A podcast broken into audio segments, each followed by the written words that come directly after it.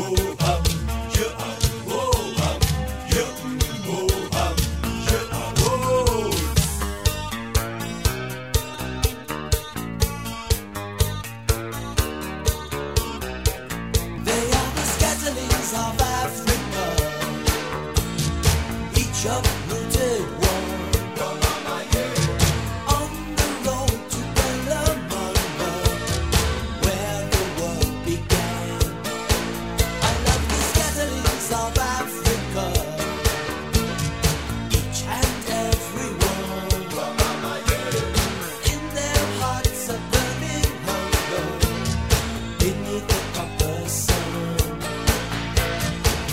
Bonjour à toutes et à tous, bienvenue sur Bac FM et bienvenue dans l'émission Histoire d'Afrique.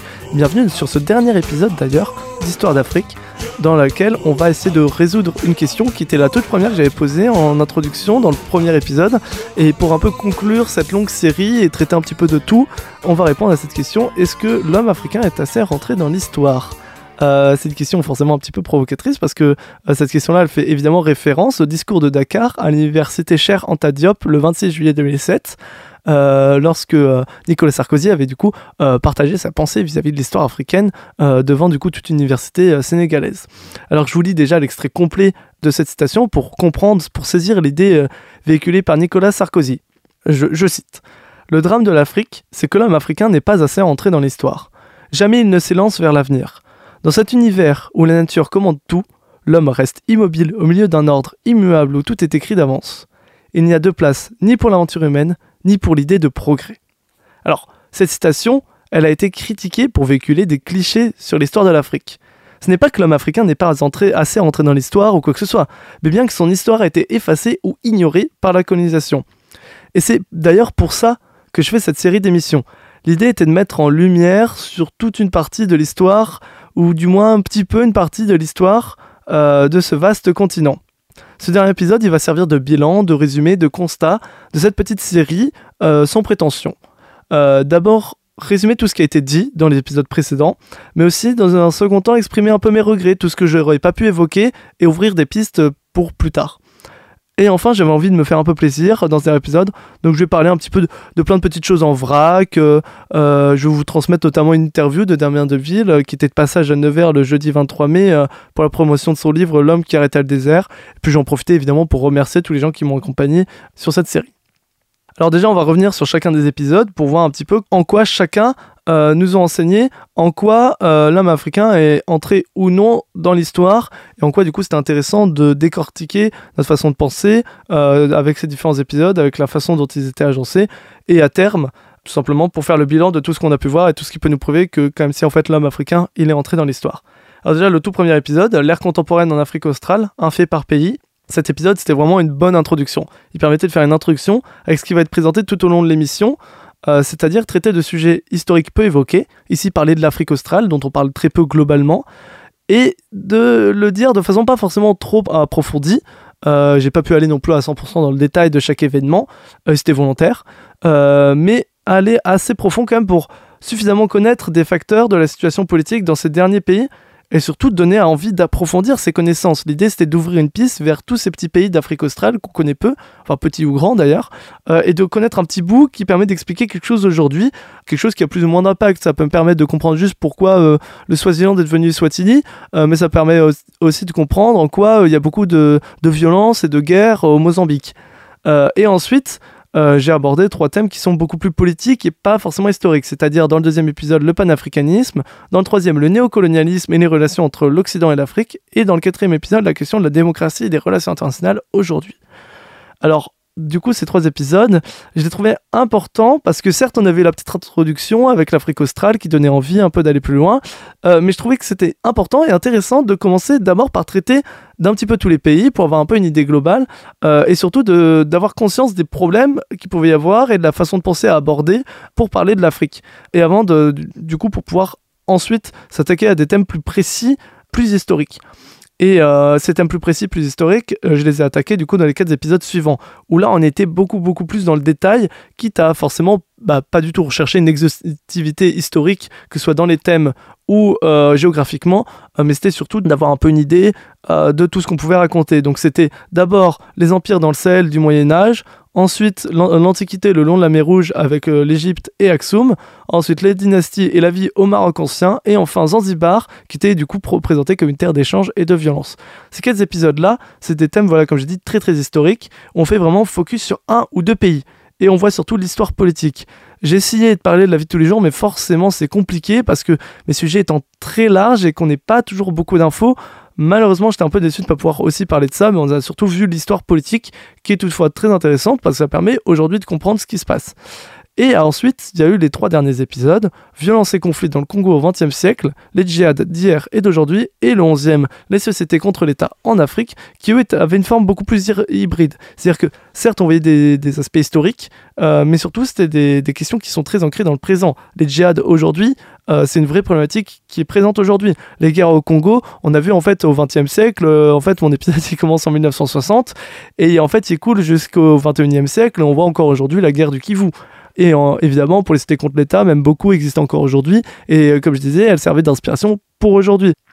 Donc il y avait vraiment une volonté de mettre la lumière sur des concepts ou des événements qui sont peu connus et que je voulais vraiment faire connaître à mon échelle pour qu'on puisse un peu mieux savoir de quoi on parle, quoi on parle d'Afrique et avoir une petite idée, des petits éléments qui peuvent nous inspirer ou nous permettre de comprendre certaines choses. Mais globalement, on a vu une infime part euh, de l'immensité de l'histoire africaine. C'est vraiment minuscule et très très peu exhaustif, ce que j'ai évoqué en 11 épisodes plus celui-là. Et euh, je regrette beaucoup de choses. Donc je vais faire une petite liste euh, de tout ce qui n'a pas été évoqué. Parce que je trouvais ça intéressant quand même que vous, sachiez ce que j'aurais pu avoir à l'idée d'évoquer ou euh, ce qui aurait pu être recherché, que de votre côté vous puissiez vous dire ah bah tiens ça me donne envie de faire des recherches là-dessus, ou même que vous ayez conscience que malheureusement j'ai pas pu tout évoquer et qu'il y a des choses qui me tenaient quand même à cœur mais que j'ai pas évoquées. Alors déjà c'est la première chose moi qui me déçoit beaucoup dans cette série, c'est que j'ai très peu parlé des femmes. Euh, je voulais pas faire un épisode uniquement sur les femmes. Euh, je trouvais ça euh, pas forcément intéressant et un peu dérangeant. Je voulais essayer de les glisser un peu dans chaque épisode et à terme, je les ai un peu glissés dans aucun épisode. J'ai essayé de faire un effort, mais c'est compliqué parce que déjà, trouver des infos sur l'histoire africaine, c'est pas toujours facile. Alors en plus, parler des femmes dans l'histoire africaine, ouf, faut s'accrocher. Mais par ailleurs, ça rappelle euh, les questions d'intersexualité qui auraient pu être intéressantes à voir, c'est-à-dire se battre contre le colonialisme. C'est à peu près le même combat que euh, se battre contre le patriarcat. Euh, je trouvais ça intéressant, cette forme de, vision intersectionnelle, peut-être à évoquer, mais j'ai pas forcément pu trouver l'occasion, mais j'aurais pu évoquer ce genre de questions aussi, il y a quelque chose qui me tenait à cœur, c'était de pouvoir citer à peu près tous les pays d'Afrique. Euh, je me souviens euh, sur euh, mon document où je notais, du coup, où je prenais toutes mes petites notes, j'avais en bas une liste des pays que je cochais quand je les mentionnais dans mes épisodes. Et malheureusement, il y a des pays qui n'ont pas été cochés. Donc, une petite pensée pour ces pays que j'aurais pu évoquer, mais que j'ai pas réussi à évoquer, que ce soit euh, le Burundi, les Comores, la Côte d'Ivoire, la Gambie, la Guinée, la Guinée-Bissau, l'île de Madagascar, les îles de Sao Tomé et Principe, les Seychelles, la Sierra Leone, le Soudan du Sud, le Togo ou la Tunisie. Tout ça, c'est des pays que malheureusement, j'ai même pas pu effleurer dans mes émissions, et j'en suis, ma foi, bien bien déçu. Il y a aussi quand même une petite déception, un petit regret, quelque chose qui n'a pas été évoqué assez dans le détail, c'est de pas toujours aller dans le fond et d'être parfois un peu trop général. Et notamment, c'est le sentiment que j'ai eu en voulant parler d'Égypte antique. Alors c'était quand même intéressant de voir notamment l'organisation politique, dont on pense pas forcément, parce qu'on pense tout de suite aux pyramides, aux sphinx, aux pharaons. Oui, mais exactement comment ça fonctionnait. Euh, je trouvais ça intéressant de le dire, mais en fait c'est tellement immense que j'aurais pu faire une série entière sur l'Égypte antique, qu'on n'aurait même pas fini d'en parler, tellement c'est immensément euh, documenté par ailleurs, mais même immensément euh, euh, plein d'informations. donc c'est surtout le thème auquel je pensais en général quand je parlais de, du fait d'avoir été parfois trop général, de ne pas avoir parlé d'éléments de fond, mais c'est global un peu à, à l'Afrique. Il y a quand même beaucoup de choses que j'aurais pu évoquer, que j'aurais pas forcément évoqué ou où j'aurais pas pu aller dans le détail. Et puis forcément, il y a aussi une restriction qui est simple, c'est que j'ai fait que 12 épisodes. Même je me souviens, j'ai revu mes notes au tout début, j'avais mis bon 7-8 euh, épisodes et puis rapidement je me suis retrouvé avec 12 parce que en fait, il y a quand même beaucoup de choses à raconter. Et euh, après, il y a plein d'autres petites limites qu'on peut trouver, que ce soit les bandes géographiques et chronologiques. Euh, je me suis cantonné à un continent uniquement avec une vision géographique, pas culturelle. Donc c'est très large. J'ai pas mis de bornes chronologiques précises. C'était un peu le bazar. Euh, des fois, il n'y avait pas toujours de pertinence. Parfois, c'était un peu limité. J'ai pas pu parler du Moyen-Orient sur les questions du monde arabe, sur les questions des djihad, par exemple. Mais il fallait bien un début à, l'histoire de chaque pays, il fallait bien un début à l'histoire du continent euh, pour pouvoir un peu le traiter de façon superficielle. Euh, donc euh, j'ai pris de façon un peu arbitraire le continent en tant que vision géographique, puisque c'est aussi comme ça que beaucoup d'Africains se reconnaissent dans l'Afrique, et j'ai pas forcément mis de borne chronologique pour m'offrir le maximum de liberté de thèmes à traiter. Après, je vais vous faire une petite liste des thèmes que j'aurais pu évoquer parce qu'il y en a plein dont je regrette de ne pas pouvoir pas avoir pu vraiment en parler. Alors déjà, l'histoire de l'Éthiopie. Je l'avais dit, c'est richissime l'histoire de l'Éthiopie. Et j'ai le, je l'ai que effleuré avec euh, Adoua et en mentionnant un peu euh, Haïlé Sélassié, mais j'ai pas pu vraiment parler euh, du règne de Sélassié, de la victoire d'Adoua ou de toute cette période entre l'Empire éthiopien, donc qui est né euh, d'après Aksum que j'avais évoqué, jusqu'à la révolte communiste. Tout ça, j'ai pas pu l'évoquer alors que l'histoire de l'Empire d'Éthiopie, il y a tellement de choses à raconter, il y a pas mal de documentation en plus dessus. Euh, je trouvais ça assez intéressant, euh, mais malheureusement, j'ai pas pu. Aussi, par faute de temps, tellement ce thème est large. j'ai pas pu parler beaucoup aussi d'événements de décolonisation. Je pouvais parler de la guerre du Cameroun, des conflits en Angola, de la guerre d'Algérie, de la révolte des Mau Mau. Euh, je ne l'ai pas fait. Euh, j'avais pensé aussi à faire un focus sur quelques grandes personnalités comme Thomas Sankara, Kwame Nkrumah, Menelik II, ou des personnalités un peu plus euh, nuancées comme Nasser, Kadhafi ou Hassan II. Je trouvais assez, intéressant aussi d'en parler, mais j'ai pas trouvé le temps ni, ni forcément la pertinence de le glisser dans un épisode, même si je l'ai fait par exemple pour Mansa Moussa. et je trouvais ça plutôt bien comme de faire un profil, d'avoir un visage de l'histoire africaine à connaître. Il y a une une question aussi qui me tenait à cœur euh, et, que j'ai eu un peu l'idée en visitant des musées euh, pendant cette période où j'enregistrais euh, ces épisodes, c'était la question de la restitution des œuvres d'art qui ont été volées par les colons. Et plus généralement, comment s'organise l'après-colonisation en fait? Du côté des anciens empires coloniaux, comment on appréhende les nouveaux États africains? Alors j'ai parlé du néocolonialisme, là c'est comment on l'appréhende négativement, mais comment on l'appréhende positivement, je ne l'ai pas vraiment évoqué. Euh, je voulais évoquer aussi l'histoire du royaume du Bouganda, une société où être femme, c'est synonyme d'être dominé socialement. Et donc en fait, la conception de genre, c'est quelque chose de différent du sexe et on rentre dans une conception, euh, bah, du coup, de, une construction sociale du genre. Je trouvais ça intéressant de voir euh, qu'au XVIIIe siècle, on avait déjà cette déconstruction entre sexe et genre. C'était plutôt rigolo. Euh, je pouvais l'évoquer, mais j'ai pas trouvé l'endroit pour l'évoquer. Mais je trouvais ça intéressant. Je pouvais évoquer aussi la question des sources, comment on écrit l'histoire d'un continent, dont les sources sont pourtant rares et beaucoup viennent de l'oral, qui sont malheureusement considérées comme non valables dans le monde de la recherche. Euh, je pouvais parler d'autres grandes sociétés, notamment au Moyen Âge, celle du Bénin, qui est dans l'actuel Nigeria, celle du Congo, qui est dans l'actuel Angola, celle du Zimbabwe, qui est dans l'actuel euh, Zimbabwe, euh, ou même en Afrique du Nord, j'ai très peu évoqué, par exemple la Libye. j'ai très peu parlé aussi des îles. J'avais pensé à faire un épisode sur les îles, mais c'est pas forcément pertinent parce qu'il n'y avait pas vraiment de lien entre à part la géographie. Mais je voulais parler de leur histoire et de la vie actuellement à Maurice, au Cap Vert, à Sao Tomé et Principe, mais pas trouvé le temps et pas trouvé euh, l'endroit où bien les glisser, malheureusement. Puis plus globalement, euh, j'ai ce sentiment de ne pas avoir assez évoqué la vie quotidienne des citoyens, des cultures et des traditions. C'est très difficile parce que c'est extrêmement varié sur toute l'Afrique et c'est pas beaucoup documenté dans l'histoire.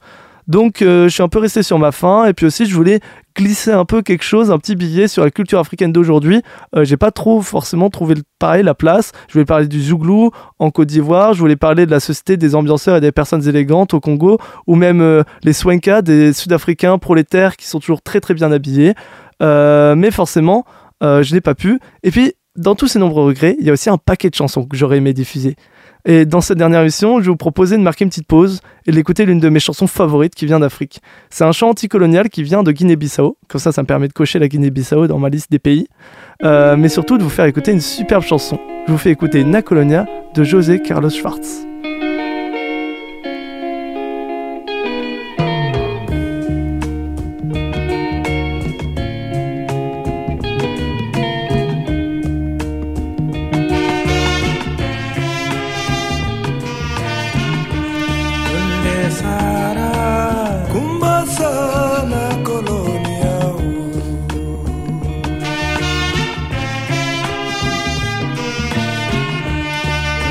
yes I do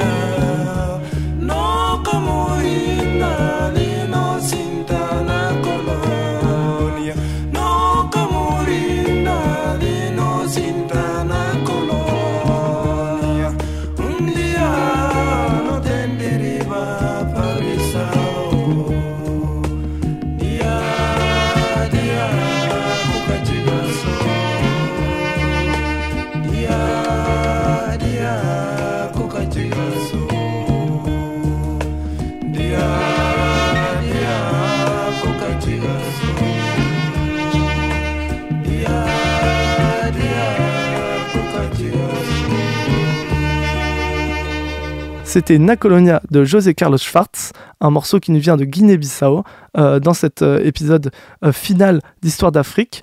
et pour finir cette émission Histoire d'Afrique, et pour répondre à la question de cet épisode final qui est l'homme africain est-il entré dans l'histoire j'ai eu la chance de rencontrer Damien Deville. Il était de passage à Nevers le jeudi 23 mai et j'ai pu l'interviewer. Je vous propose d'écouter son interview tout de suite.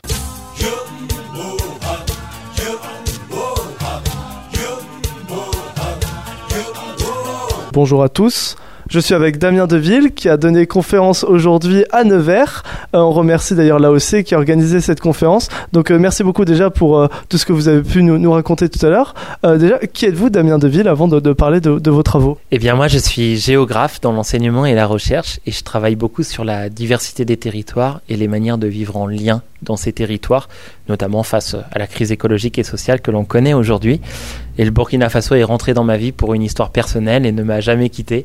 Je suis devenu moi-même franco-burkinabé et je travaille aussi en partie sur les terres euh, ouest africaines. Et donc, dans le cadre de vos travaux, si je ne me trompe pas, vous avez vous êtes retrouvé à, rencontrer cette histoire dans laquelle vous avez que vous avez raconté dans ce livre, qui est l'homme qui a arrêté le désert, euh, et donc euh, dont vous faites la promotion actuellement à Nevers. Est-ce que vous pouvez nous raconter rapidement cette histoire de cet homme qui aurait arrêté le désert? Oui, alors euh, Yakuba Sawadogo, c'est son vrai prénom. Il est plus connu pour être l'homme qui arrêta le désert. C'est le titre qui lui a été accordé lorsqu'il a reçu son prix Nobel de l'alternative. Et Yakuba, son histoire commence dans les années 80, lorsque son village est rattrapé par des vents chauds venus du désert. Tout le monde part, sauf lui il se met à planter des arbres, quoi. Il se met à planter des arbres pas n'importe comment. Il compose avec des savoirs familiaux, les faiseurs de nuages. C'est sa lignée familiale, avec des savoirs agronomiques et des savoirs spirituels, puisque Yakuba est issu des mondes de l'islam. Il s'est jamais démotivé. Il a fait preuve de patience et résultat des courses, 40 ans après, sa forêt fait une quarantaine d'hectares. Les villageois se sont réinstallés. On entend de nouveau les enfants jouer dans les rues, euh, les griots chanter. Et des, agriculteurs profitent de sa forêt pour se protéger du désert et pour cultiver de nouveau le mil et le sorgho. À l'échelle de sa vie, il a pu sauver le vivant, humain comme non humain. Et c'est ça qui est chouette dans son histoire. C'est que c'est une voix inspirante venue d'Afrique qui peut nous apprendre la résilience, y compris dans nos propres territoires. Et donc forcément, ce combat-là contre un changement climatique dans une région, là dans une zone quand même un peu plus serrée, un peu plus petite, ça nous fait penser à un changement climatique plus global. En quoi finalement l'aventure de Yakuba peut nous faire penser euh, à une façon de penser différente vis-à-vis du monde entier euh, face à la crise climatique? Ouais, il y aurait, alors il y aurait plein d'enseignements à tirer de, Yakuba. Moi, en tant que géographe euh, qui m'intéresse au, territoire, comme je disais tout à l'heure, j'en vois deux particulièrement. Le premier, c'est que dans les mondes contemporains, on ne jure que par la vitesse et la mobilité. Yakuba, toute sa vie, est resté au même endroit.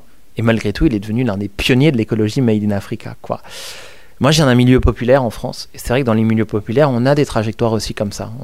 il est relativement commun dans les milieux populaires de mourir proche de là où on est né ces modes de vie, on les marginalise un peu. Pourtant, c'est des savoirs, c'est des connaissances sur le territoire, c'est des manières de tisser le lien dont on a besoin pour penser la résilience. Bref, je pense que l'histoire de Yakuba, c'est une volonté de réconcilier mouvement et fixité. Et le deuxième enseignement, qui est davantage propre au monde de l'écologie, mais euh, on a tendance à penser que pour sauver le vivant, il faut abandonner certains territoires. Si Yakuba était parti comme tout le monde dans les années 80, le désert aurait cassé la porte et aurait continué vers le village voisin. C'est parce qu'il est resté tout en changeant bien sûr complètement sa manière d'habiter, qu'il a sauvé la vie. Je pense que c'est exactement ce qu'il faut faire ici en France. Retourner vivre dans les territoires et trouver des manières de tisser le lien, de composer avec le vivant, qui est émancipateur autant pour les humains que pour les non-humains. Alors ma manière de le présenter là peut paraître un peu théorique, un peu abstraite, mais justement, c'est ça qui est difficile en posant la question comme je viens de la poser, c'est qu'il n'y a pas de recette toute faite. Parce qu'on ne fait pas relation de la même manière euh, quand on est un enfant des volcans d'Auvergne que quand on vit chez moi, dans le sud de la Sarthe, qui est une terre de jardins et de chevaux. C'est pas le même héritage, c'est pas les mêmes cycles de l'eau, même cycle du climat, c'est pas la même végétation. Au fond, ce que nous invite à faire Yakuba, c'est de construire des modèles de développement qui épousent les singularités de chaque territoire. Et donc pour finir, donc euh, cette interview elle est faite dans le cadre de la série d'émissions Histoire d'Afrique. Alors on n'est pas vraiment dans l'histoire, mais toujours dans cette fierté du territoire africain et des, enseignements qu'il peut nous apporter. En quoi finalement euh, l'histoire de Yakuba peut montrer un message d'espoir dans le futur vis-à-vis de l'Afrique pour résumer un peu tout ce que vous avez dit? Alors, je sais pas, moi je pense qu'on est en plein dans l'histoire quand on s'intéresse à Yakuba. J'aime bien cette phrase d'Edouard Glissant, c'est un philosophe qui a été très influent pour moi, qui disait qu'au fond, euh, la pluralité des petites histoires entrelacées écrivait davantage l'avenir que ce qu'on a tendance à associer à la grande histoire, les, grandes personnalités politiques, etc. Et ça, j'y crois beaucoup. D'ailleurs, Yakuba a lui-même été pétri par plein de choses qui ont fait le Burkina Faso. Un mouvement d'éco-paysans porté par Bernard Draogo, la pensée de Thomas Sankara, bien sûr, euh, mais aussi les bouleversements euh, euh, des multinationales qui ont apporté des semences d'OGM. Yakuba a vu ses proches partir, se suicider à cause de ces semences d'OGM qui entraînent des emprunts que les paysans ne peuvent pas euh, euh, finalement euh, contrôler, ne peuvent pas rembourser, etc. C'est la grande histoire, enfin ce qu'on a tendance à associer à la grande histoire, qui a incité Yakuba à planter des arbres et à planter des arbres pas n'importe comment. Yakuba montre une nouvelle voie en fait pour l'Afrique, de se dire que au-delà du modèle capitaliste tel qu'on connaît aujourd'hui, et au-delà des renfermements identitaires qui marquent autant l'Europe que l'Afrique, en, Afrique c'est par les religions ou par des régimes très nationalistes portés par des juntes militaires, Yakuba montre un chemin de lien, un chemin qui se pense à l'échelle des territoires et un chemin qui réconcilie les différentes ethnies de l'Afrique de l'Ouest et qui réconcilie l'homme à son milieu, l'homme à la forêt, si je prends le cas de Yakuba. Il a dans ses mains ce qui fait la puissance des mondes ouest africains, quoi. Cette capacité de réconcilier les savoirs et d'en faire une culture, de faire une culture de l'arbre. Ce qu'a fait Yakuba à l'échelle de son village, c'est ce qu'il l'invite à faire à l'échelle du Burkina Faso ou du Sahel dans son ensemble. Eh bien, merci beaucoup, Damien Deville, euh, pour cette interview et pour ces réponses qui nous donnent, qui nous inspirent forcément beaucoup de choses vis-à-vis euh, de la crise climatique. Merci beaucoup.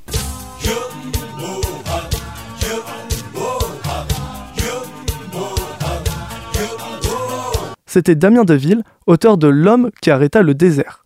On le remercie pour cette interview. Et cette interview, et je l'ai glissé un peu dans cet épisode conclusif parce que il était pour moi quand même étroitement en lien avec la question de cet épisode, qui est est-ce que l'homme africain est assez entré dans l'histoire? Alors ici, on a le récit de et il raconte une histoire un peu effacée qui pourtant, même en France, peut avoir un impact et un intérêt. Ce récit, c'est l'exemple d'un récit qui n'est jamais raconté et qui est pourtant si important. En somme, Yakuba, il n'est pas entré dans l'histoire parce qu'on n'en voulait pas, pas parce que c'était pas utile. Et par ailleurs, l'exemple de Yakuba, euh, il montre en général toute l'importance de la question de l'écologie en Afrique. Et c'est ce dont j'ai aussi envie de parler. Ce regard vers le futur avec le continent africain, et notamment dans le contexte écologique. Parce que on a tant à apprendre de ce continent dans le cadre écologique sur tant de points.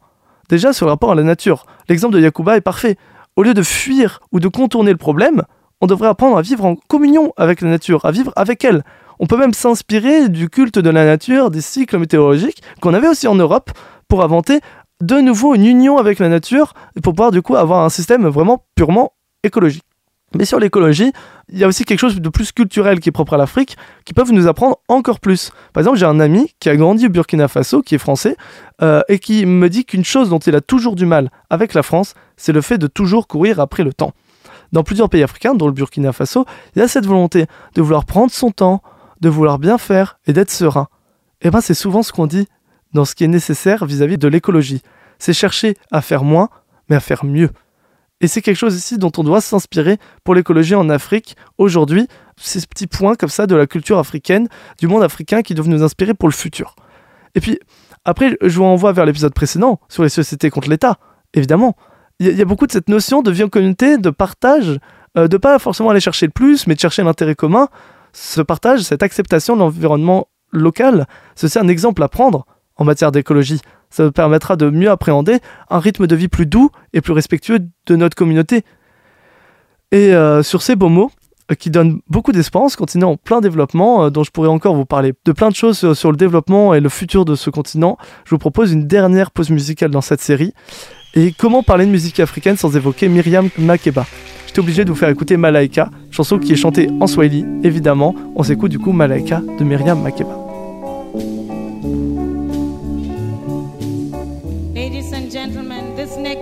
Comes from Tanzania.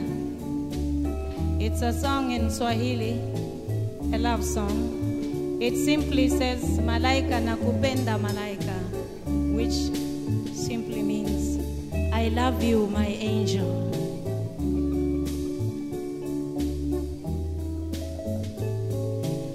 Malaika nakupenda malaika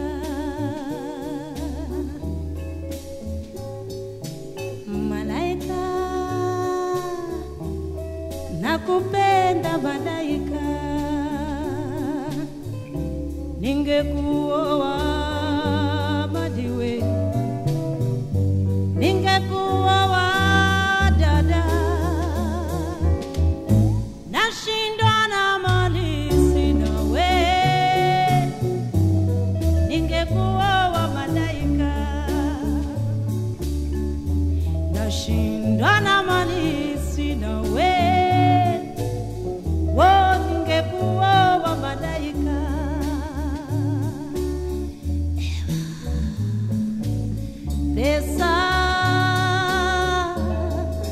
someone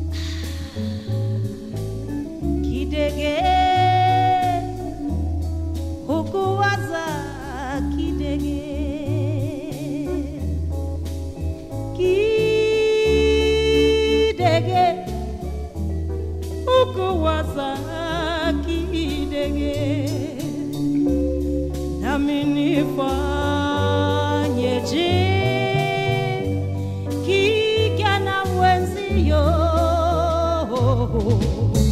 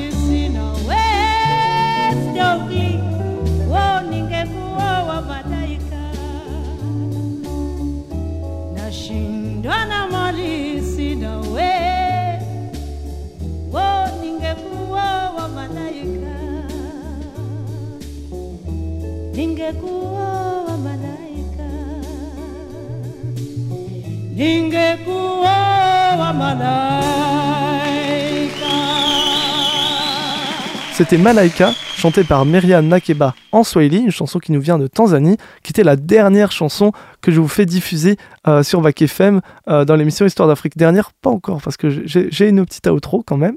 Euh, euh, mais euh, dans, dans cet épisode final, du coup, j'ai envie de un petit peu raconter tout ce qui me tient au cœur sur l'Afrique et sur en quoi l'homme africain est entré dans l'histoire. Parce que voilà, ça y est, cette série de ce podcast, elle est terminée. Il y a un an, j'aurais jamais pensé être capable de produire autant sur l'histoire africaine, et pourtant mon travail, je le trouve très très modeste.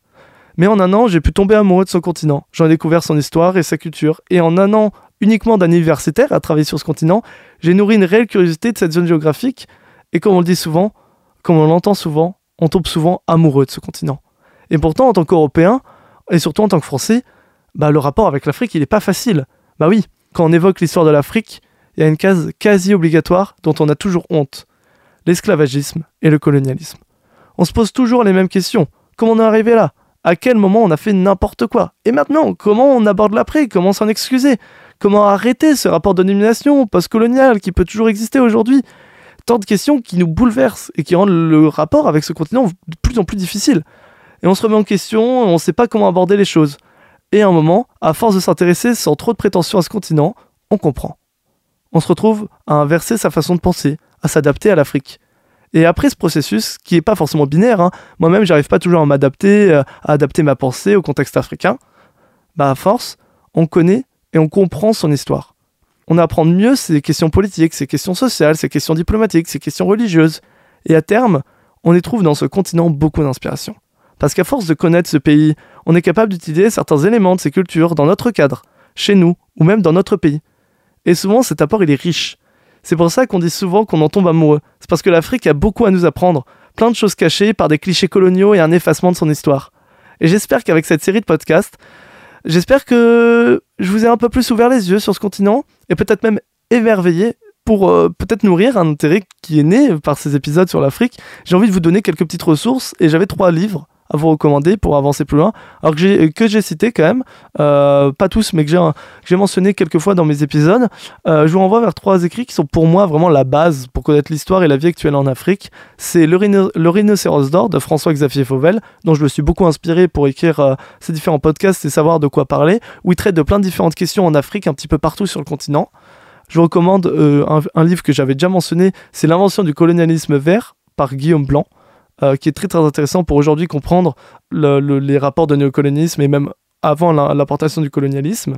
C'est un livre dont l'idée est quand même plutôt facile en fait à, saisir. Et enfin, je vous recommande Americana de Chimamanda Ngozi Adichie, qui est euh, en termes de littérature africaine euh, la référence et qui permet de comprendre la vie des Nigérians aujourd'hui. Alors je voulais aussi faire quelques remerciements euh, à des amis, à des gens dans mon entourage qui m'ont permis d'avancer euh, là-dessus. Je voulais remercier Bernebau pour les infos qui nous viennent de Belgique. Euh, je voulais remercier Ruslan pour les connaissances en politique actuelle. Maria pour m'avoir tant raconté sur son pays, le Maroc. Suzy pour me partager ses connaissances sur les djihad, même si ça peut paraître curieux d'être passionné par le djihad. Hailey pour m'avoir fait découvrir la culture démocratique de son pays, le Botswana. Damien Deville évidemment pour son interview. Et Laetitia pour m'avoir supporté pour un bon paquet d'heures, tout d'abord dans le studio d'enregistrement et ensuite au montage. Euh, et même plus globalement, un grand merci à Bac FM de me permettre de produire cette émission et un merci à tous ceux qui m'ont transmis l'amour de ce continent africain, que ce soit des profs, des amis ou des auteurs. Et puis, bon, pour finir cette série sympathiquement, je pouvais pas m'empêcher de mettre sur les ondes de Bac FM l'un de mes sons préférés qui, selon moi, incarne beaucoup ce que j'aime dans l'Afrique. On écoute Premier Gaou de Magic System et moi, je vous souhaite une belle journée sur Bac FM.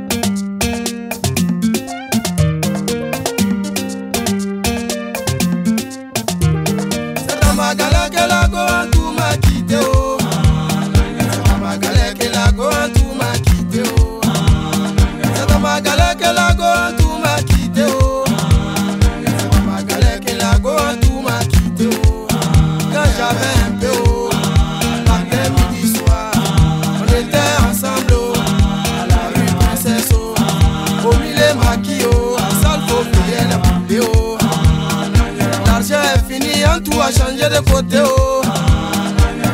Copain oh.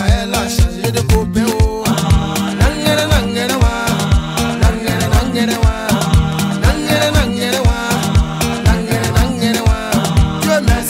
Wa. Eh. savais